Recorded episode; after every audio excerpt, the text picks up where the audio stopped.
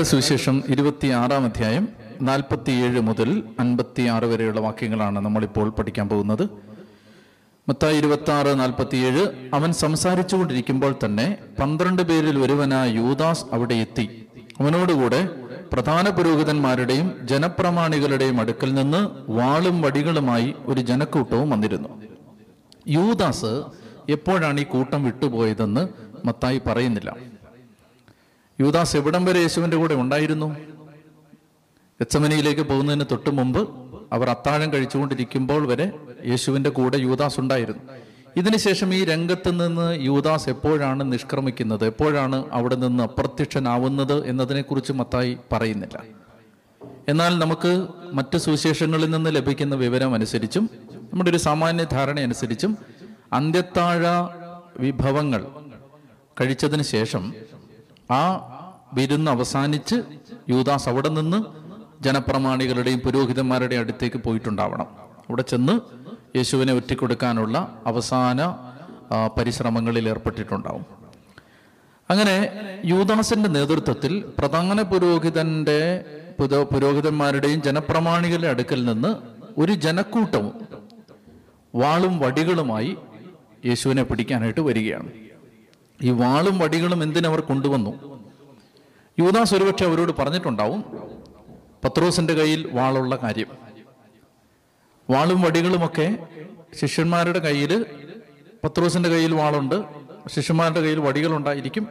ഇപ്പൊ പന്ത്രണ്ട് ചെറുപ്പക്കാർ യേശുവിന്റെ കൂടെയുണ്ട്. ഒരു സംഘർഷം ഉണ്ടായാൽ നേരിടാൻ വേണ്ടി നിങ്ങൾ ആയുധങ്ങൾ കരുതണം എന്ന് യൂദാസ് ഇവർക്ക് ഇൻഫർമേഷൻ കൊടുത്തിട്ടുണ്ടാവണം. അതുകൊണ്ടാണ് അവർ വാളും വടികളുമായി യേശുവിനെ പോലെ ഒരു സാധാരണക്കാരനെ പിടിക്കാനായിട്ട്, ഒരു ഒരു നിരുപദ്രവകാരിയെ പിടിക്കാനായിട്ട് വാളും വടികളുമായിട്ട് വരുന്നത്. ഒറ്റുകാരൻ അവർക്ക് ഈ അടയാളം നൽകിയിരുന്നു, ഞാൻ ആരെ ചുംബിക്കുന്നുവോ അവൻ തന്നെ അവനെ പിടിച്ചുകൊള്ളുക. ഇനി എന്തിനാണ് യേശുവിനെ ചുംബിച്ച് കാണിച്ചു കൊടുക്കേണ്ട ഒരു ആവശ്യം? ഒന്നാമത്തെ കാര്യം, ഇതൊരു തോട്ടമാണ്. മരങ്ങൾ ഇടതൂർന്ന് വളർന്നു നിൽക്കുന്ന ഈ തോട്ടത്തിൻ്റെ നടുവിൽ, ഈ ഇരുട്ടിൻ്റെ മറവിൽ, ഈ പതിമൂന്ന് പേരുടെ കൂട്ടത്തിൽ നിന്ന് അല്ലെ പന്ത്രണ്ട് പേരുടെ കൂട്ടത്തിൽ നിന്ന് യേശുവിനെ തിരിച്ചറിയാൻ പ്രയാസമാണ്. അപ്പോൾ അതുകൊണ്ട് യേശുവിനെ ഈ രാത്രിയിൽ തിരിച്ചറിയാം. മാത്രമല്ല, യേശുവും ശിഷ്യന്മാരും ഒക്കെ എല്ലാവരും ഒരുപോലെയാണ്, ഒരേ പ്രായത്തിലുള്ളവരൊക്കെയാണ് ഏകദേശം. അപ്പോൾ അതുകൊണ്ട് ഈ പന്ത്രണ്ട് പേർക്കിടയിൽ ആരാണ് യേശു എന്ന് തിരിച്ചറിയാൻ പ്രയാസമുണ്ടാവും എന്നുള്ളത് കൊണ്ടും ഓരോ സെക്കൻഡും താമസിച്ചാൽ അത് ജനക്കൂട്ടം അറിഞ്ഞ് ബഹളമുണ്ടാവാൻ സാധ്യതയുണ്ട് എന്നതുകൊണ്ടും യേശുവിനെ പെട്ടെന്ന് പിടിക്കാൻ വേണ്ടിയിട്ടാണ് ചുംബിച്ച് ഒറ്റിക്കൊടുക്കുന്നത്, ചുംബിച്ച് കാണിച്ചു കൊടുക്കുന്നത്. അതുകൊണ്ടാണ് യൂദാസ് വന്നിട്ട് യേശുവിനെ ചുംബിക്കുന്നത്. ഒറ്റുകാരൻ അവർക്ക് ഈ അടയാളം നൽകിയിരുന്നു, ഞാൻ ആരെ ചുംബിക്കുന്നുവോ അവൻ തന്നെ അവനെ പിടിച്ചുകൊള്ളുക. അവൻ പെട്ടെന്ന് യേശുവിൻ്റെ അടുത്ത് ചെന്ന് ഗുരു സ്വസ്തി എന്ന് പറഞ്ഞ് അവനെ ചുംബിച്ചു. യേശു അവനോട് ചോദിച്ചു, സ്നേഹിത, നീ എന്തിനാണ് വന്നത്? യേശുവിനോട് കൂടെ ഉണ്ടായിരുന്നവരിൽ ഒരുവൻ കൈനീട്ടി വാളൂരി പ്രധാന പുരോഹിതന്റെ സേവകനെ വെട്ടി അവന്റെ ചെവി ഛേദിച്ചു കളഞ്ഞു. യേശു അവനോട് പറഞ്ഞു, വാൾ ഉറയിലിടുക, വാളെടുക്കുന്നവൻ വാളാലേ. അപ്പൊ ഇവിടെ ഈ കൂട്ടുകാരിൽ ഒരുവൻ തന്നെയാണ് യേശുവിനെ ചുംബിച്ചുറ്റിക്കൊടുക്കുന്നത്. അപ്പൊ ബാക്കി പത്ത് പേര് പതിനൊന്ന് പേര് യേശുവിന്റെ കൂടെ ഉണ്ട്. അപ്പൊ അതിൽ ഒരു ശിഷ്യൻ വാളെടുത്ത് പ്രധാന പുരോഹിതന്റെ സേവകനെ വെട്ടി. മത്തായി പറയുന്നില്ല ഇത് ആരാണെന്ന്. യഥാർത്ഥത്തിൽ പിന്നീട് മറ്റ് സുവിശേഷങ്ങൾ വായിക്കുമ്പോൾ അറിയാം പത്രോസിലേക്കാണത്. അപ്പൊ യേശു അതിനെ ശാസിക്കുകയാണ്, വാൾ നിന്റെ ഉറയിലിടുക, വാളെടുക്കുന്നവൻ വാളാലെ നശിക്കും. എന്നിട്ട് ഈശോ ഇവിടെ പറയുകയാണ്, നീ എന്താണ് കരുതിയത്? എന്നെ സംരക്ഷിക്കാൻ ദൈവത്തിന് ശക്തിയില്ലെന്നാണോ? എനിക്കിത് അബദ്ധം പറ്റുന്നു എന്നാണോ നീ കരുതുന്നത്? ഞാൻ അബദ്ധത്തിൽ ജനപ്രമാണികൾ ഒരുക്കുന്ന കെണിയിലേക്ക് ചെന്ന് കയറുകയാണ്, അബദ്ധവശാൽ ഞാൻ പിടിക്കപ്പെടുകയാണെന്നാണോ നീ കരുതുന്നത്? ഇതെല്ലാം ദൈവം മുൻകൂട്ടി നിശ്ചയിച്ചതാണ്. ഞാൻ എന്നെ തന്നെ, യോഹന്നാൻ പറയുന്ന പോലെ, ഞാൻ സ്വയം ഏൽപ്പിച്ചു കൊടുക്കുകയാണ്. അവരെന്നെ പിടിക്കുകയല്ല, ഞാൻ ഏൽപ്പിച്ചു കൊടുക്കുകയാണ്. അപ്പൊ അതുകൊണ്ട് നീ ഒരിക്കലും ചിന്തിക്കരുത് എന്നെ സംരക്ഷിക്കാൻ ദൈവത്തിന് ശക്തിയില്ലെന്ന്. നീ എന്താ കരുതിയത്? ഞാൻ പിതാവിനോട് ആവശ്യപ്പെട്ടാൽ പന്ത്രണ്ടിലധികം വ്യൂഹം മാലാഖമാരെ അവൻ അയച്ചു തരില്ലെന്നാണോ നീ വിചാരിക്കുന്നത്? ഒരു വ്യൂഹം, ഒരു ലീജൻ എന്ന് പറയുന്നത് ആറായിരം പട്ടാളക്കാരുടെ സംഘത്തെ വിളിക്കുന്ന പേരാണ്. ഒരു ലീജൻ, ഒരു വ്യൂഹം. പന്ത്രണ്ടിലധികം എന്ന് പറഞ്ഞാൽ ഏതാണ്ട് തൊണ്ണൂറായിരത്തിലധികം ഒരു ലക്ഷത്തിനടുത്ത് ദൂതന്മാരെ അയക്കില്ലെന്നാണോ നീ വിചാരിക്കുന്നത്? അപ്പൊ ഈ നൊടി നാഴിക നേരം കൊണ്ട് കർത്താവ് ഈശോ കൽപ്പിച്ചാൽ ലക്ഷക്കണക്കിന് ദൂതന്മാർ ഇറങ്ങി വരും. ഒരു ദൂതൻ ഇറങ്ങി വന്നാൽ നമ്മൾ വായിക്കുന്നുണ്ട് ഏശയ്യ മുപ്പത്തേഴ് മുപ്പത്തി ആറ് കർത്താവിന്റെ ദൂതൻ ഒരു ദൂതൻ അസീറിയക്കാരുടെ പാളയത്തിൽ കടന്ന് ഒരു ലക്ഷത്തി എൺപത്തി അയ്യായിരം പേരെ വകവരുത്തി. അപ്പൊ അതുകൊണ്ട് നീ എന്താ കരുതിയത്? ഒരു ലക്ഷം ദൂതന്മാരെ ഞാൻ വിളിച്ചാൽ ഈ നൊടിനാഴിക നേരം കൊണ്ട് ഈ ഫ്രാക്ഷൻ ഓഫ് എ സെക്കൻഡിൽ ദൂതന്മാർ ഇറങ്ങി വരും. നിന്റെ ഈ വാള് എന്നെ സംരക്ഷിക്കാൻ ആവശ്യമുണ്ടോ? വലിയ മൂർച്ചയൊന്നും ഇല്ലാത്ത വാളായിരുന്നിരിക്കണം. അപ്പോൾ ഈ വാള് കൊണ്ട് നീ എന്നെ രക്ഷിക്കാമെന്ന് വിചാരിക്കുകയാണ്. അങ്ങനെയാണെങ്കിൽ ഇപ്രകാരം സംഭവിക്കണമെന്ന വിശുദ്ധ ലിഖിതം എങ്ങനെ നിറവേറും? യേശു ജനക്കൂട്ടത്തോട് പറഞ്ഞു, യേശുവിനെ പിടിക്കാൻ വന്ന ജനക്കൂട്ടമുണ്ട്, കവർച്ചക്കാരനെതിരെ എന്ന പോലെ വാളുകളും വടികളുമായി നിങ്ങൾ എന്നെ ബന്ധിക്കാൻ വന്നിരിക്കുന്നോ? ഞാൻ ദിവസവും ദേവാലയത്തിലിരുന്ന് നിങ്ങളെ പഠിപ്പിച്ചിരുന്നു, നിങ്ങൾ എന്നെ പിടിച്ചില്ല. പ്രവാചകന്മാരുടെ ലിഖിതങ്ങൾ പൂർത്തിയാകാൻ വേണ്ടിയാണ് ഇതെല്ലാം സംഭവിച്ചത്. അപ്പോൾ ശിഷ്യന്മാരെല്ലാവരും അവനെ വിട്ട് ഓടിപ്പോയി. അപ്പൊ ഈ പ്രവാചകന്മാരുടെ ലിഖിതങ്ങൾ പൂർത്തിയാവാൻ നമ്മൾ ബൈബിളിനെ കുറിച്ച് മനസ്സിലാക്കേണ്ട ഒരു സംഗതി, ബൈബിൾ പ്രവചനത്തിന്റെ പുസ്തകമാണ്. ബൈബിളിൽ പ്രവചിക്കപ്പെട്ടതിൽ ഏതാണ്ട് എൺപത് ശതമാനത്തിലധികം നിറവേറി കഴിഞ്ഞു. ഇനി ഇരുപത് ശതമാനമേ നിറവേറാനുള്ളൂ. അപ്പൊ എൺപത് ശതമാനത്തിലധികം നിറവേറി കഴിഞ്ഞു എന്നതുകൊണ്ട് ബൈബിൾ വിവരിക്കുന്ന അടുത്ത ഇരുപത് ശതമാനവും നിറവേറും എന്ന് മനുഷ്യൻ ഉറപ്പിക്കാം. മനസ്സിലായില്ലേ? അതായത് പ്രവചനങ്ങളിലെ എയ്റ്റി പെർസെന്റിലധികം നിറവേറി കഴിഞ്ഞു. അപ്പൊ അതുകൊണ്ട് മനുഷ്യൻ ഉറപ്പിക്കാം, ഈ പുസ്തകത്തെ നിനക്ക് ട്രസ്റ്റ് ചെയ്യാം. കാരണം എന്താണ്? ഈ പുസ്തകം പറഞ്ഞതിൽ എൺപത് ശതമാനത്തിലധികം പൂർത്തിയായി കഴിഞ്ഞു. ഇനി ഇരുപത് ശതമാനം പൂർത്തിയാവും. എന്താണ് ഉറപ്പ്? ഇതുവരെ പൂർത്തിയായതാണ് ഉറപ്പ്, പൂർത്തിയാവും എന്നതിന്റെ ഉറപ്പ്. അപ്പൊ ഇവിടെ പ്രവാചകന്മാരുടെ ലിഖിതങ്ങൾ പൂർത്തിയാകാനാണ് ഇതെല്ലാം സംഭവിച്ചത്. അപ്പോൾ ശിഷ്യന്മാരെല്ലാം അവനെ വിട്ട് ഓടിപ്പോയി. ഇനി അൻപത്തി ഏഴ് മുതൽ നമ്മൾ വായിക്കുന്നത്, യേശുവിനെ അവർ ബന്ധിച്ചു, യേശുവിനെ പിടിച്ചു കെട്ടി വലിച്ചിഴച്ച് വലിച്ചിഴച്ച് കൊണ്ടുപോയ വഴിയുണ്ട് ഇപ്പോഴും ജെറുസലേമിൽ. യേശുവിനെ വലിച്ചിഴച്ച് കയ്യാപ്പാസിന്റെ കൊട്ടാരത്തിലേക്കാണ് കൊണ്ടുപോകുന്നത്. അപ്പൊ ഇത് പെസഹായുടെ സന്ധ്യയാണ്. അത് നിങ്ങൾ ഓർക്കണം, തിരുനാളിന്റെ സന്ധ്യയാണ്. അപ്പൊ തിരുനാൾ ഓൾറെഡി ആരംഭിച്ചു കഴിഞ്ഞു, വൈകിട്ട് ആറു മണിയോടുകൂടെ ആരംഭിച്ചു കഴിഞ്ഞു. അപ്പൊ തിരുനാളിന്റെ ഈ സന്ധ്യയിൽ എല്ലാവരും തന്നെ, ഈ പ്രധാന ഇത് പ്രധാന പുരോഹിതനാണ്, ഈ പ്രധാന പുരോഹിതനും പുരോഹിതന്മാരും പ്രമാണികളും എല്ലാം ദേവാലയത്തിലും ഭവനങ്ങളിലും പ്രാർത്ഥനയും തിരുനാളാഘോഷങ്ങളുമായി ഇരിക്കേണ്ട സമയത്ത് തിടുക്കത്തിൽ ഒരു കോടതി വിളിച്ചു കൂട്ടപ്പെടുകയാണ്. യഹൂദന്റെ പരമോന്നത നീതിപീഠത്തിന്റെ പേരാണ് സെൻഹദരീൻ സംഘം. എഴുപത്തിരണ്ട് അംഗങ്ങളാണ് അതിലെ അംഗങ്ങൾ. അപ്പോ ഇത് ഫുൾ കോറം വന്നു എന്ന് വിചാരിക്കാൻ ബുദ്ധിമുട്ടുണ്ട്. കാരണം പെട്ടെന്ന് വിളിച്ചു കൂട്ടിയതാണ്. യേശുവിനെ പെട്ടെന്ന് കിട്ടുമെന്ന് ഉറപ്പില്ല, കിട്ടി പെട്ടെന്ന് പിടിച്ച് ബന്ധിച്ചു കഴിയുമ്പോൾ വേഗം വിളിച്ചു കൂട്ടിയ ഒരു കോടതിയാണ്. അന്ന് നിലവിലിരുന്ന നിയമങ്ങളെല്ലാം കാറ്റിൽ പറത്തിയാണ് ഈ കോടതി കൂടുന്നത്. കാരണം ഒന്നാമത്തെ കാര്യം, ഈ സെൻഹദരീൻ സംഘം പകൽ വെളിച്ചത്തിൽ മാത്രമേ കൂടാവൂ എന്ന നിയമമുണ്ട്. രണ്ടാമത്തെ കാര്യം, സന്ധ്യ മയങ്ങി കഴിഞ്ഞാൽ ആരെയും വിചാരണ ചെയ്യാൻ പാടില്ലെന്ന് നിയമമുണ്ട്. മൂന്നാമത്തെ കാര്യം, ഇതിന് ഫുൾ കോറം ഉണ്ടാവണം. നാലാമത്തെ കാര്യം, ഇത് കൂടേണ്ടത് ദേവാലയ പരിസരങ്ങളിലാണ്, ടെമ്പിൾ കോംപ്ലക്സിലാണ് ഇത് കൂടേണ്ടത്. ഈ നിയമങ്ങളെല്ലാം കാറ്റിൽ പറത്തി പ്രധാന പുരോഹിതന്റെ വീട്ടിലാണ് ഇപ്പോൾ ഈ അതിവേഗ കോടതി, ഈ വേഗം വിളിച്ചു കൂട്ടപ്പെട്ട കോടതി ഒരുക്കപ്പെട്ടിരിക്കുന്നത്. അപ്പൊ എല്ലാം എല്ലാ നീതിയും എല്ലാ നിയമവും കാറ്റിൽ പറത്തി നീതിമാനെ വിചാരണ ചെയ്യുകയാണ്. അപ്പൊ ഇവിടെ നമ്മൾ കാണുന്നത് സെൻഹദരീൻ സംഘത്തിന്റെ ഒരു അസാധാരണ യോഗമാണിത്. ഇനി ഇവര് മരണത്തിന് യേശുവിനെ ഏൽപ്പിച്ചു കൊടുക്കാൻ ഒരു കാരണം കണ്ടെത്തണം, വേഗം ഒരു കാരണം. പിടിച്ചു കെട്ടിക്കഴിഞ്ഞു, ഇനിയിപ്പോ എന്താണ്? വേഗത്തിൽ യേശുവിനെ കൊല്ലുന്നതിന് ഒരു കാരണം കണ്ടുപിടിക്കണം. യഹൂദന്റെ നിയമം അനുസരിച്ച് പത്ത് പന്ത്രണ്ട് കാര്യങ്ങളുണ്ട് വധശിക്ഷ അർഹിക്കുന്നത്. ഇപ്പൊ മാതാപിതാക്കളെ ഒരുത്തൻ തല്ലിയാൽ അവനെ കൊല്ലാം, അവന് കൊലപാതക ശിക്ഷയാണ്. അപ്പോൾ വ്യഭിചാര കുറ്റത്തിന് കല്ലെറിഞ്ഞ് കൊല്ലാം. ഇങ്ങനെ പല നിയമമുണ്ട്. അപ്പൊ ഇതിൽ ഏത് നിയമം അനുസരിച്ച് യേശുവിനെ കൊല്ലാൻ വിട്ടുകൊടുക്കാം. ഇത് ഇവർക്ക് കണ്ടെത്തേണ്ടതുണ്ട്. വായിക്കാം നമുക്ക്. യേശുവിനെ പിടിച്ച് ബന്ധിച്ചവർ പ്രധാന പുരോഹിതനായ കയ്യാപ്പാസിന്റെ അടുത്തേക്ക് അവനെ കൊണ്ടുപോയി. ഇനി കയ്യാപ്പാസിനെ കുറിച്ച് ഒരു വാക്കൂടെ. എ ഡി പതിനെട്ട് മുതൽ മുപ്പത്തിനാല് വരെ പ്രധാന പുരോഹിതനായിരുന്ന ആളാണ് കയ്യാപ്പാസ്. അപ്പൊ നമ്മൾ മറ്റൊരു പ്രധാന പുരോഹിതനെ കൂടെ കാണുന്നുണ്ട് സുവിശേഷങ്ങളിൽ, അന്നാസ്. അന്നാസ് കയ്യാപ്പാസിന് മുമ്പ് പ്രധാന പുരോഹിതനായിരുന്ന ആളാണ്. റോമാക്കാർ അന്നാസിനെ നീക്കം ചെയ്തിട്ട് മരുമകനായ കയ്യാപ്പാസിനെ തലസ്ഥാനത്ത് പ്രധാന പുരോഹിതനായി നിയമിക്കുകയായിരുന്നു. അന്നാസിന്റെ മക്കള് പുരോഹിതന്മാരുണ്ടായിരുന്നു. കയ്യാപ്പാസ് നീക്കം ചെയ്യപ്പെട്ടതിന് ശേഷം അന്നാസിന്റെ ഒരു മകനാണ് പിന്നീട് പ്രധാന പുരോഹിതനായി മാറുന്നത്. അപ്പോൾ പ്രധാന പുരോഹിതന്മാരെ അന്ന് നിയമിച്ചിരുന്നത് യഹൂദന്മാരല്ല, റോമാക്കാരാണ്. അപ്പൊ റോമാക്കാർ അന്നാസിനെ നീക്കം ചെയ്ത് കയ്യാപ്പായെ പ്രധാന പുരോഹിതനാക്കിയെങ്കിലും അമ്മായിപ്പനായ അന്നാസ് അപ്പോഴും ഈ യഹൂദ കാര്യങ്ങളിൽ, മതകാര്യങ്ങളിൽ തൻ്റെ സ്വാധീനം നിലനിർത്തിയിരുന്നു. അതുകൊണ്ടാണ് ഇവരെ രണ്ടുപേരുടെ അടുത്തേക്ക് യേശുവിനെ കൊണ്ടുപോകുന്നുള്ളൂ. അപ്പോൾ അത് നമ്മൾ മനസ്സിലാക്കണം. അപ്പോൾ കയ്യാപ്പാസ് എ ഡി പതിനെട്ട് മുതൽ മുപ്പത്തിനാല് വരെ പ്രധാന പുരോഹിതനായിരുന്ന ആളാണ്. ആ കയ്യാപ്പാസിൻ്റെ അടുത്തേക്ക് കൊണ്ടുപോയി. അവിടെ നിയമജ്ഞരും ശ്രേഷ്ഠന്മാരും സമ്മേളിച്ചിരുന്നു. പ്രധാന പുരോഹിതന്റെ മുറ്റം വരെ പത്രോസ് അവനെ അല്പം ദൂരെയായി അനുഗമിച്ചു. അനന്തരം അവൻ അകത്ത് കടന്ന് അവസാനം എന്തെന്ന് കാണാൻ, അത് നമുക്ക് പിന്നീട് വായിക്കാം, തൽക്കാലം അതങ്ങ് വിടാം. അമ്പത്തൊമ്പത്. പ്രധാന പുരോഹിതന്മാരും ന്യായാധിപ സംഘം മുഴുവനും യേശുവിനെ മരണത്തിന് ഏൽപ്പിച്ച് കൊടുക്കേണ്ടതിന് അവനെതിരെ കള്ളസാക്ഷ്യം അന്വേഷിച്ചു. മനസ്സിലായല്ലോ, കള്ളസാക്ഷ്യം, കൊല്ലാൻ ഒരു കാരണം കണ്ടെത്തണം.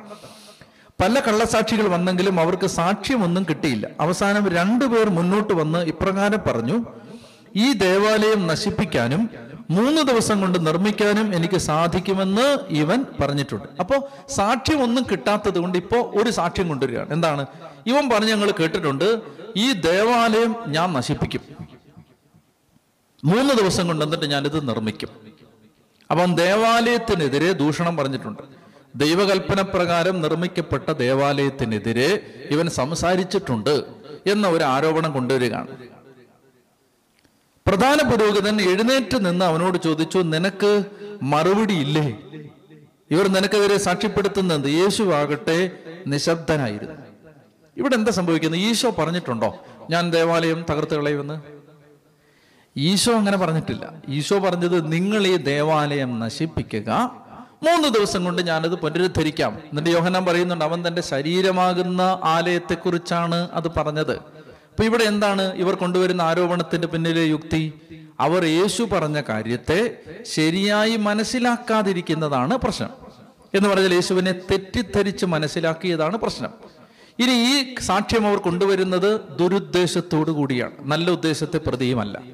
അപ്പോൾ ദുരുദ്ദേശത്തെ കരുതി, കുറ്റപ്പെടുത്താനുള്ള ഉദ്ദേശത്തോടെ ദുരുദ്ദേശപരമായി തെറ്റിദ്ധരിക്കപ്പെട്ട് കൊണ്ടുവരുന്ന വാദഗതികൾക്ക് കൊടുക്കാവുന്ന ഏറ്റവും നല്ല ഉത്തരം നിശബ്ദതയാണ്.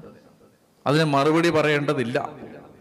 പത്രോസിക പറയുന്നത്, നിങ്ങൾ വിശ്വസിക്കുന്നതിനെ കുറിച്ച് മനസ്സിലാക്കാൻ വേണ്ടി ഒരുത്തൻ ചോദിച്ചാൽ അവനോട് മറുപടി പറയാൻ നിങ്ങൾ സന്നദ്ധരായിരിക്കണം. പലരും പറയില്ലേ, നിങ്ങളെന്താണ് മറുപടി പറയാത്തത്, നിങ്ങളെന്താണൊന്നും മിണ്ടാത്തത്? എല്ലാ കാര്യത്തിനും നമ്മൾ സംസാരിക്കേണ്ടതില്ല. അതാണ് ഈശോ കാണിച്ചു തരുന്ന മാതൃക. അതായത് ദുരുദ്ദേശപരമായ വാദഗതികൾക്ക് കൊടുക്കാവുന്ന ഏറ്റവും നല്ല ഉത്തരം മിണ്ടാതിരിക്കുക എന്നുള്ളതാണ്. അതിന് മറുപടി പറയേണ്ട ആവശ്യമില്ല. ശരിയായി സത്യം മനസ്സിലാക്കാനുള്ള ചോദ്യങ്ങൾക്ക് മാത്രം ഉത്തരം പറഞ്ഞാൽ മതിയാവും. ഓക്കെ. അപ്പോൾ ഇവിടെ ഈശോ മിണ്ടാതിരുന്നു. അപ്പോൾ പ്രധാന പുരോഹിതൻ അവനോട് പറഞ്ഞു: ജീവിക്കുന്ന ദൈവത്തിന്റെ നാമത്തിൽ ആണയിട്ട് ഞാൻ നിന്നോട് ചോദിക്കുന്നു, നീ ദൈവപുത്രനായ ക്രിസ്തുവാണോ എന്ന് ഞങ്ങളോട് പറയുക. അപ്പൊ ഇനി ബൈ ഓത്ത്, ആണയിട്ട് ചോദിച്ചാൽ അതിന് ഉത്തരം പറഞ്ഞേ പറ്റൂ. അപ്പോൾ പ്രധാന പുരോഹിതൻ അവൻ്റെ ആ സ്ഥാനത്ത് നിന്നുകൊണ്ട് അധികാരത്തോടെ ആണയിട്ട് ചോദിക്കുകയാണ്: ജീവിക്കുന്ന ദൈവത്തിൻ്റെ നാമത്തിൽ ഞാൻ നിന്നോട് ചോദിക്കുകയാണ്, നീ ക്രിസ്തുവാണോ, നീ മിശിഹായാണോ? യേശുവിനോട് പറഞ്ഞു, നീ പറഞ്ഞല്ലോ എന്ന് പറഞ്ഞാൽ നിന്റെ ചോദ്യത്തിനകത്ത് തന്നെ ഉത്തരവുണ്ട്. അതെ, തവറയാണ്. പഴയ നിയമത്തിലെ രണ്ട് പ്രവചനങ്ങൾ ഉദ്ധരിച്ചുകൊണ്ടാണ് ഈശോ പറയാൻ പോകുന്നത്. പഴയ നിയമത്തിലെ രണ്ട് പ്രവചനങ്ങൾ ഉദ്ധരിച്ചുകൊണ്ട് കർത്താവ് പറയുകയാണ്: ഇതാ, ഇപ്പോൾ മുതൽ മനുഷ്യപുത്രൻ ശക്തിയുടെ വലതുഭാഗത്ത് ഉപവിഷ്ടനായിരിക്കുന്നതും വാനമേഘങ്ങളിൽ വരുന്നതും നിങ്ങൾ കാണും. അതായത് സങ്കീർത്തന പുസ്തകത്തിലും ദാനിയേലിന്റെ പുസ്തകത്തിലും തന്നെക്കുറിച്ച് പറഞ്ഞിരിക്കുന്ന പ്രവചനങ്ങൾ ഉദ്ധരിച്ചുകൊണ്ട് ഈശോ പറയുകയാണ് താൻ സാക്ഷാൽ ദൈവപുത്രനാണ്. യഹൂദന്മാര് കാലാകാലങ്ങളായി കാത്തിരുന്ന മനുഷ്യപുത്രൻ, വാനമേഘങ്ങളിൽ എഴുന്നള്ളി വരാൻ പോകുന്നവൻ, താനാണെന്ന് ഈശോ അസന്ധിഗ്ധമായി പ്രഖ്യാപിച്ചു. അറുപത്തി അഞ്ചാമത്തെ വാക്യം, അപ്പോൾ പ്രധാന പുരോഹിതൻ മേലങ്കി കീറിക്കൊണ്ട് പറഞ്ഞു, ഇവൻ ദൈവദൂഷണം പറഞ്ഞിരിക്കുന്നു, ഇനി സാക്ഷികളെ കൊണ്ട് നമുക്ക് എന്താവശ്യം. ലേവ്യരുടെ പുസ്തകം പത്താം അധ്യായം ആറാം വാക്യത്തിലും ഇരുപത്തിയൊന്നാം അധ്യായം പത്താം വാക്യത്തിലും ദൈവം നിയമം കൊടുത്തിരുന്നു, പ്രധാന പുരോഹിതൻ മേലങ്കി കീറാൻ പാടില്ല, അവന്റെ വസ്ത്രം കീറാൻ പാടില്ല. അവിടെ പറഞ്ഞിരിക്കുന്നത് എങ്ങനെയാണ്? വസ്ത്രം കീറിയാൽ ദൈവകോപം ജനത്തിന്റെ മേൽ വരികയും അവൻ മരിക്കുകയും ചെയ്യും. ഇതായിരുന്നു ദൈവം കൊടുത്തിരുന്ന നിയമം. പ്രധാന പുരോഹിതൻ അവന്റെ വസ്ത്രം കീറാൻ പാടില്ല. പ്രധാന പുരോഹിതൻ വസ്ത്രം കീറിയാൽ അതോടെ അവന്റെ പൗരോഹിത്യം തീർന്നു. ഇപ്പോൾ റോമാക്കാരുടെ കയ്യിൽ നിന്ന് കൈക്കൂലി കൊടുത്ത് വാങ്ങിച്ച പൗരോഹിത്യം ആയതുകൊണ്ട് ഇവർക്കിത് ബാധകമല്ല. യഥാർത്ഥ പൗരോഹിത്യം വസ്ത്രം കീറിയാൽ തീരും പഴയ നിയമം അനുസരിച്ച്. അപ്പോൾ പൗരോഹിത്യം തീർന്നു. എന്ത് പൗരോഹിത്യം? പഴയ നിയമ പൗരോഹിത്യം. അല്ലെങ്കിൽ ഇവർ കൊണ്ടു നടന്നിരുന്ന, കൈക്കൂലി വാങ്ങിച്ച് നടപ്പിൽ വരുത്തിയ ആ പൗരോഹിത്യത്തിന്റെ അധികാരം അവസാനിച്ചു. അപ്പോൾ ഇവിടെ പ്രധാന പുരോഹിതൻ വസ്ത്രം കീറുമ്പോൾ അവന്റെ പൗര പ്രധാന പുരോഹിത സ്ഥാനത്ത് നിന്ന് കയ്യാപ്പ നീക്കം ചെയ്യപ്പെട്ടു. അവന്റെ പൗരോഹിത്യം അവസാനിച്ചു. അവന്റെ പൗരോഹിത്യം അവസാനിച്ചു എന്നാണ് അതിൻ്റെ അർത്ഥം. നിങ്ങൾ മനസ്സിലാക്കേണ്ടത്, ഈ കയ്യാപ്പായുടെ മുമ്പിൽ നിൽക്കുന്നത് ആരാണ്? അവനാണ് സാക്ഷാൽ പ്രധാന പുരോഹിതൻ. അപ്പൊ രണ്ട് പ്രധാന പുരോഹിതന്മാര് നേർക്ക് നേർ നിൽക്കുകയാണ്. ഒരുത്തന്റെ പൗരോഹിത്യം അതോടെ തീർന്നു. ഇനി നമ്മൾ കാണുന്നുണ്ട്, ഈ പ്രധാന പുരോഹിതന്റെ കൊട്ടാര വളപ്പിൽ വേറൊരാൾ പതുങ്ങി നിപ്പുണ്ട് ഇരുട്ടത്ത്. അയാൾ നാളെ പ്രധാന പുരോഹിതനാവും. മനസ്സിലായോ? അപ്പൊ അതുകൊണ്ട് ഇവിടെ പ്രധാന പുരോഹിതൻ മേലങ്കി കീറി, ജനത്തിന്റെ മേൽ കോപം വരും, അവൻ മരിക്കും, അങ്ങനെ പൗരോഹിത്യം തീർന്നു. ഇവൻ ദൈവദൂഷണം പറഞ്ഞിരിക്കുന്നു, ഇനി സാക്ഷികളെ കൊണ്ട് നമുക്ക് എന്താവശ്യം. ഇതാ ദൈവദൂഷണം നിങ്ങൾ ഇപ്പോൾ കേട്ടുവല്ലോ, നിങ്ങൾക്ക് എന്ത് തോന്നുന്നു? അവർ പ്രതിവചിച്ചു, ഇവൻ മരണത്തിന് അർഹനാണ്. ദൈവദൂഷണം യഹൂദ നിയമം അനുസരിച്ച് മരണശിക്ഷ അർഹിക്കുന്നു. അപ്പൊ ഇവർക്കൊരു കാരണം കിട്ടി. ഇനി വേറൊരു പ്രശ്നമുണ്ട്, യഹൂദന് വധശിക്ഷ വിധിച്ചാലും ഈ വധശിക്ഷ നടപ്പിലാക്കേണ്ടത് റോമൻ പട്ടാളമാണ്. റോമൻ പട്ടാളം യഹൂദ കോടതി വിധിച്ച വധശിക്ഷ ശരിവെക്കണമെങ്കിൽ റോമൻ നിയമം അനുസരിച്ച് ഇവൻ വധശിക്ഷയ്ക്ക് അർഹനായിരിക്കണം. ദൈവദൂഷണം റോമൻ നിയമം അനുസരിച്ച് വധശിക്ഷയ്ക്ക് അർഹമായ കുറ്റമല്ല. അപ്പോൾ ഇനി ഇവരെ സംബന്ധിച്ചിടത്തോളം റോമൻ പട്ടാളത്തിനും റോമൻ ഭരണകൂടത്തിനും ബോധിക്കുന്ന ഒരു കാരണം കണ്ടെത്തണം. യഹൂദ കോടതിയെ തൃപ്തിപ്പെടുത്താൻ ഇത് മതി, ദൈവദൂഷണം. ഇനി റോമൻ ഭരണകൂടത്തെ സമാധാനപ്പെടുത്തുന്ന ഒരു കാരണം ഇവർ കണ്ടെത്തേണ്ടിയിരിക്കുന്നു. അറുപത്തിയേഴാമത്തെ വാക്യം, അനന്തരം അവർ അവന്റെ മുഖത്ത് തുപ്പുകയും അവനെ അടിക്കുകയും ചെയ്തു. ക്രിസ്തുവെ, നിന്നെ അടിച്ചതാരെന്ന് ഞങ്ങളോട് പ്രവചിക്കുക എന്ന് പറഞ്ഞുകൊണ്ട് മറ്റു ചിലർ അവന്റെ കരണത്ത് അടിച്ചു. മിക്കായുടെ പുസ്തകം അഞ്ചാം അധ്യായത്തിലൊക്കെ ഒന്നാമത്തെ വാക്യത്തെ നമ്മൾ വായിക്കുന്നുണ്ട്, അവർ തങ്ങളുടെ രാജാവിന്റെ മുഖത്ത് ഇരുമ്പ് ദണ്ടുകൊണ്ട് അടിക്കുന്നു. അപ്പൊ ഇതെല്ലാം പ്രവചനങ്ങളുടെ പൂർത്തീകരണമായിട്ടാണ് സംഭവിക്കുന്നത്. യെശയ്യാ അമ്പത് ആറിൽ നമ്മൾ വായിക്കുന്നുണ്ട്, അടിച്ചവർക്ക് പുറവും താടിവീശ പറിച്ചവർക്ക് കവിളും അവൻ കാണിച്ചു കൊടുത്തു എന്നുള്ള വചനങ്ങളൊക്കെ ഇവിടെ പൂർത്തിയാവുകയാണ്. ഇനി മത്തായിയുടെ സുവിശേഷം ഇരുപത്തിയാറ് അറുപത്തി ഒൻപത് മുതൽ നമ്മൾ വായിക്കുകയാണ്. പത്രോസ് മുറ്റത്തിരിക്കുകയായിരുന്നു. ഞാൻ നേരത്തെ ഭാഗം വായിച്ചപ്പോൾ ഒരു ഒരു വാക്യം അങ്ങ് വിടാൻ പറഞ്ഞല്ലോ, അത് വായിക്കാം നമുക്ക്. അത് അൻപത്തിയെട്ട് ഇരുപത്തിയാറാമത്തെ അമ്പത്തി എട്ടാമത്തെ വാക്യം, പ്രധാന പുരോഹിതന്റെ മുറ്റം വരെ പത്രോസ് അവനെ അല്പം ദൂരെയായി അനുഗമിച്ചു. അനന്തരം അവനകത്ത് കടന്ന് അവസാനം എന്തെന്ന് കാണാൻ പരിചാരകന്മാരോട് കൂടെ ഇരുന്നു. ഇനി അറുപത്തി ഒമ്പതാമത്തെ വാക്യം വായിച്ച്, പത്രോസ് പുറത്ത് മുറ്റത്ത് ഇരിക്കുകയായിരുന്നു. ഇവിടെ ഒത്തിരി ഇങ്ങനെ പറയുന്ന കേട്ടിട്ടുണ്ട്, ചിലപ്പോൾ സങ്കടം തോന്നുന്നു. അതായത് പത്രോസ് ലീഗ അവനെ അകലെയായി അനുഗമിച്ചു, അതുകൊണ്ടാണ് അവൻ യേശുവിനെ തള്ളിപ്പറഞ്ഞത്. അത്തരം വ്യാഖ്യാനങ്ങളിൽ തെറ്റില്ല. എങ്കിലും ഇവിടെ ഇത് വായിക്കുമ്പോഴൊക്കെ എനിക്ക് തോന്നിയത്, സത്യം പറഞ്ഞാൽ യേശുവിനെ കൊല്ലാൻ കൊണ്ടുപോവുകയാണെന്ന് പത്രോസിനെ നന്നായിട്ട് അറിയാമായിരുന്നിട്ട് കൂടി ഞാൻ ചിന്തിക്കുന്നത് എങ്ങനെയാണ്, പ്രധാന പുരോഹിതന്റെ മുറ്റം വരെ അവൻ സ്വന്തം ജീവൻ അവഗണിച്ച് യേശുവിന്റെ പിന്നാലെ പോയി. സത്യത്തിൽ ഭയം കൊണ്ട് മാത്രമാണ് യേശുവിനോടൊപ്പം പത്രോസ് നിൽക്കാത്തത്. പക്ഷേ യേശുവിനെ കാണാവുന്ന ഒരു അകലത്തിൽ പത്രോസ് നിൽക്കുന്നുണ്ട്. അപ്പോൾ പത്രോസ്ലീഹ അങ്ങനെ അങ്ങ് വളരെ നെഗറ്റീവായിട്ട് കാണുന്നതിനപ്പുറത്ത് ഇവിടെ സുവിശേഷം നമ്മൾ ശരിയായ ഒരു കണ്ണാടി വെച്ച് വായിച്ചാൽ ഇവിടെ സ്നേഹം കൊണ്ട് ഈ മനുഷ്യൻ മറ്റെല്ലാവരും ഓടിപ്പോയിട്ടും യേശുവിനെ കളയാതെ യേശുവിൻ്റെ പുറകെ പോവാണ്. ഒരു സാധാരണ മനുഷ്യനാണിത്. ഇദ്ദേഹം വലിയ അഗ്രഗണ്യനായ പ്രഗത്ഭനായ ഒരാളൊന്നുമല്ല. ഒരു സാധാരണ മത്സ്യബന്ധന തൊഴിലാളി, ഒരു ഒരു അപ്പൻ, ഒരു ഭർത്താവ്, ഒരു കുടുംബനാഥൻ, ഒരു പാവപ്പെട്ട മനുഷ്യൻ, ഒരു തൊഴിലാളി. അത്രയും കൂട്ടിയാൽ മതി. അത്രയും ഒരു സാധാരണ മനുഷ്യൻ ഇവിടം വരെ എത്തി. ജെറുസലേമിൽ ഇവർക്ക് ഒരു പരിചയമില്ലാത്ത നഗരമാണിത്. ഗലീലക്കാരാണ് ഇവരെല്ലാം. അന്യനാടാണിത്. ഒരു പരിചയമില്ലാത്ത സ്ഥലമാണ്, കൂട്ടുകാരില്ലാത്ത സ്ഥലമാണ്, എല്ലാവരും അപരിചിതരാണ്. ഇപ്പൊ എല്ലാവരും ശത്രുക്കളാണ്. അവർക്കാകെയുള്ള സെക്യൂരിറ്റി കർത്താവ് മാത്രമാണ്. ആ കർത്താവ് ഇതാ ബന്ധിക്കപ്പെട്ട് നിൽക്കുന്നു. അപ്പൊ അത്തരം ഒരു നിസ്സഹായതയിൽ ഓടി രക്ഷപ്പെടുന്നതിന് പകരം എന്താണ് ഇതിന്റെ അവസാനം എന്ന് കാണാൻ അവൻ ഇതിന്റെ പുറകെ വരികയാണ്. അപ്പൊ സത്യം പറഞ്ഞാൽ ഇവിടെ നമുക്ക് പത്രോസ്ലീഹയെ ബഹുമാനിക്കുകയും ആദരിക്കുകയും ചെയ്യേണ്ട വാക്യങ്ങളാണ്. സ്നേഹം കൊണ്ട് കർത്താവിന്റെ പുറകെ പോവാണ്. ആകെ ഒരു പ്രശ്നം എന്ന് പറഞ്ഞാൽ ഭയത്തിനും വിശ്വസ്തതയ്ക്കും ഇടയിൽ ഇയാൾ വിഭജിക്കപ്പെട്ടു പോവാണ്. വിശ്വസ്തതയുണ്ട്, അതുകൊണ്ടാണ് പുറകെ പോകുന്നത്. പക്ഷെ പേടിയുണ്ട്. ഇത് രണ്ടിൻ്റെ ഇടയിൽ കിടന്ന് ഞെരുങ്ങുന്ന ഒരാളാണ് പത്രോസ്ലീഹ. പത്രോസ് പുറത്ത് മുറ്റത്തിരിക്കുകയായിരുന്നു. ഒരു പരിചാരിക അവനെ സമീപിച്ച്, നീയും ആ ഗലീലക്കാരനായ യേശുവിൻ്റെ കൂടെ ആയിരുന്നല്ലോ എന്ന് പറഞ്ഞു. അപ്പം അങ്ങനെ ഇത് എൻ്റെ അവസാനം എന്താണെന്ന് കാണാൻ ഈ മുറ്റത്ത് ഇങ്ങനെ നിൽക്കുന്ന സമയത്ത് ഒരു വേലക്കാരി വന്നിട്ട് പറഞ്ഞു, നീ അവൻ്റെ കൂടെ ആയിരുന്നല്ലോ, നീ പറയുന്നത് എന്താണെന്ന് ഞാൻ അറിയുന്നില്ല എന്ന് അവരുടെ എല്ലാം മുമ്പാകെ അവൻ പക്ഷേ യേശുവിനോടുള്ള സ്നേഹം കൊണ്ടാണ് ഇവിടെ ഇരിക്കുന്നത്. പക്ഷെ പിടിക്കപ്പെടുമോ എന്ന ഒരു സാധാരണ മനുഷ്യൻ്റെ പേടി വന്നു. വന്നപ്പോൾ പറഞ്ഞു, നീ എന്താ പറയുന്നത് ഞാൻ അറിയുന്നില്ല എന്ന് എല്ലാവരും കേൾക്ക പറഞ്ഞിട്ട് അവിടുന്ന് എഴുന്നേറ്റു. അടുത്ത വാക്ക് ശ്രദ്ധിക്കണം. അവിടുന്ന് അവൻ കവാടത്തിലേക്ക് പോയി. മുറ്റത്തായിരുന്നു. അവിടുന്ന് നേരെ ഗേറ്റിലേക്ക് പോയി. മുറ്റം, ഗേറ്റ്. അവിടെ ചെന്നപ്പോൾ എന്ത് സംഭവിച്ചു? വേറൊരു പരിചാരിക അവനെ കണ്ടു. അവൾ അടുത്ത് നിന്നവരോട് പറഞ്ഞു, ഈ മനുഷ്യനും നസറാന യേശുവിൻ്റെ കൂടെയായിരുന്നു. അപ്പൊ ഗേറ്റിനടുത്ത് നിന്ന ഒരു സെർവന്റ് ഗേൾ പറഞ്ഞു, അവളുടെ അടുത്ത് കുറച്ച് പേര് നിൽപ്പുണ്ട്, ദേ അവനും യേശുവിൻ്റെ കൂടെ ആയിരുന്നു. ഞാൻ അവനെ അറിയുകയില്ല എന്ന് അവൻ വീണ്ടും ആണയിട്ട് നിഷേധിച്ചു. ഞാൻ അറിയില്ല.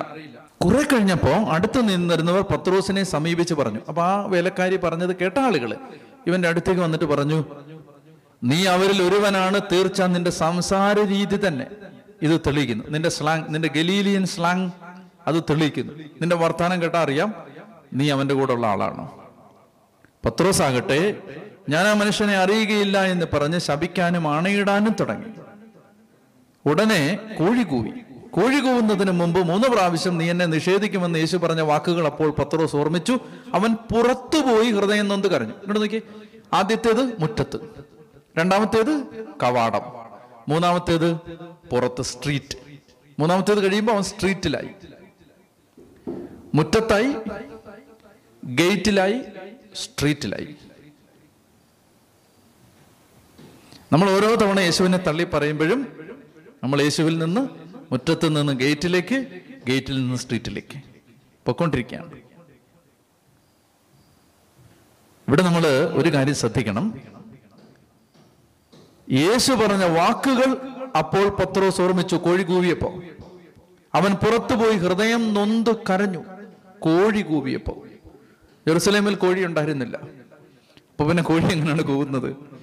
കോഴി കൂവുക എന്ന് പറയുന്നത് രാത്രിയുടെ നാല് യാമങ്ങളിലായിട്ടാണ്, ഫോർ വാച്ചസ്, നാല് ഷിഫ്റ്റുകളിലായിട്ടാണ് പട്ടാളക്കാര് അവരുടെ ജോലി ചെയ്തിരുന്നത്, രാത്രി കാവൽ. അപ്പം നൈറ്റ് ഡ്യൂട്ടിക്കുള്ള പട്ടാളക്കാർ നാല് ഷിഫ്റ്റുകളിലായിട്ടാണ് ജോലി ചെയ്യുന്നത്. വൈകുന്നേരം ആറ് മുതൽ ഒമ്പത് വരെ, ഒമ്പത് മുതൽ പന്ത്രണ്ട് വരെ, പന്ത്രണ്ട് മുതൽ മൂന്ന് മണി വരെ, മൂന്ന് മണി മുതൽ ആറ് മണി വരെ. ഇതാണ് ഫോർ വാച്ചസ്. ഓരോ ഘട്ടം കഴിയുമ്പോഴും, ഓരോ ഷിഫ്റ്റ് കഴിയുമ്പോഴും ഇവർ അതറിയിക്കാനായി ബ്യൂഗിൾ ഊതും, കാഹളം മുഴക്കും. ആ ബ്യൂഗിൾ ഊതുന്നതിനെ വിളിക്കുന്ന പേരാണ് കോഴി കൂവുക. അല്ല, നമ്മുടെ ചിക്കൻ അല്ല, ആ കോഴിയല്ല, മറിച്ച് ഇത് പട്ടാളക്കാരുടെ ഡ്യൂട്ടി മാറുമ്പോഴുള്ള അവരുടെ ബ്യൂഗിൾ കോളാണിത്.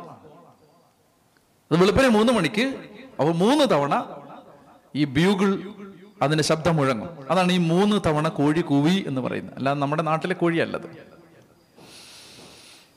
കോഴി കൂവുന്നതിന് മുമ്പ് മൂന്ന് പ്രാവശ്യം നീ എന്നെ നിഷേധിക്കുമെന്ന് യേശു പറഞ്ഞ വാക്കുകൾ അപ്പോൾ പത്രോസ് ഓർമ്മിച്ചു. അവൻ പുറത്തുപോയി ഹൃദയം നൊന്ത് കരഞ്ഞു. മറ്റ് സുവിശേഷകർ പറയുന്നത് യേശു അവനെ തിരിഞ്ഞു നോക്കി എന്നാണ്. ഇപ്പൊ ഇവിടെ യേശു തിരിഞ്ഞു നോക്കിയപ്പോ കാണാവുന്ന ഒരകലത്തിലാവണം പത്രോസ് നിന്നത്. ഇത് നന്നായിട്ടും ശ്രദ്ധിക്കണം. പത്രോസിന്റെ ഇപ്പോഴത്തെ അവസ്ഥ, അവൻ വീണ് കിടക്കുകയാണ്, അവൻ തള്ളിപ്പറഞ്ഞു നിൽക്കുകയാണ്. പക്ഷെ തള്ളിപ്പറഞ്ഞു നിൽക്കുമ്പോഴും പത്രോസിന്റെ ഒരു അഡ്വാൻറ്റേജ്, കർത്താവ് ഒന്ന് നോക്കിയാൽ കാണാവുന്ന അകലത്തിലേ അവൻ പോയിട്ടുള്ളൂ. അവൻ വീണുപോയി, പക്ഷെ അവൻ വീണത് അവന്റെ നോട്ടത്തിന്റെ പരിധിക്കകത്താണ്. തിരിഞ്ഞു നോക്കിയാൽ കാണാവുന്ന ഒരകലത്തിലാണ് പത്രോസ് അവിടെ നിൽക്കുന്നത്. ഇതാണ് നമ്മൾ ശ്രദ്ധിക്കേണ്ടത്. നമ്മൾ കർത്താവിൻ്റെ ആ ദൃഷ്ടി പദത്തിനകത്താണെങ്കിൽ അവൻ്റെ നോട്ടം നമ്മളെ അനുതാപത്തിലേക്ക് തിരിച്ചു വിളിക്കും. അതേസമയം നമ്മൾ വീണ് കിടക്കുന്ന ഈ സംരക്ഷണ വലയത്തിന്, യേശുവിൻ്റെ നോട്ടത്തിന്, യേശുവിൻ്റെ സ്നേഹത്തിന് വെളിയിലാണെങ്കിൽ ഒരുപക്ഷെ യൂദാസിന് സംഭവിച്ചതാണ്. യൂദാസ് യേശു തിരിഞ്ഞു നോക്കുമ്പോൾ നോക്കാൻ പറ്റാത്ത ഒരകലത്തിലായിപ്പോയി, കാണാൻ പറ്റാത്ത ഒരകലത്തിലായിപ്പോയി. അതുകൊണ്ട് എന്ത് ചെയ്തു? അവൻ പോയി കെട്ടി ഞാൻ ചത്തു. പത്രോസ് തിരിച്ചു വരുന്നത് എന്തുകൊണ്ടാണ്? അവൻ ഹൃദയം നൊന്ത് കരയുന്നത് എന്തുകൊണ്ടാണ്? തിരിഞ്ഞു നോക്കുന്ന യേശുവിനെ അവന് കാണാൻ പറ്റി എന്നുള്ളതാണ്. അപ്പൊ ഇവിടെ യേശുവിൽ നിന്നുള്ള അകൽച്ച, അവൻ അകന്നു പോയെങ്കിലും അവൻ ആ ദൃഷ്ടിപഥത്തിനകത്താണ്, ആ നോട്ട പരിധിക്കകത്താണ്, കാഴ്ചയുടെ പരിധിക്കകത്താണ്.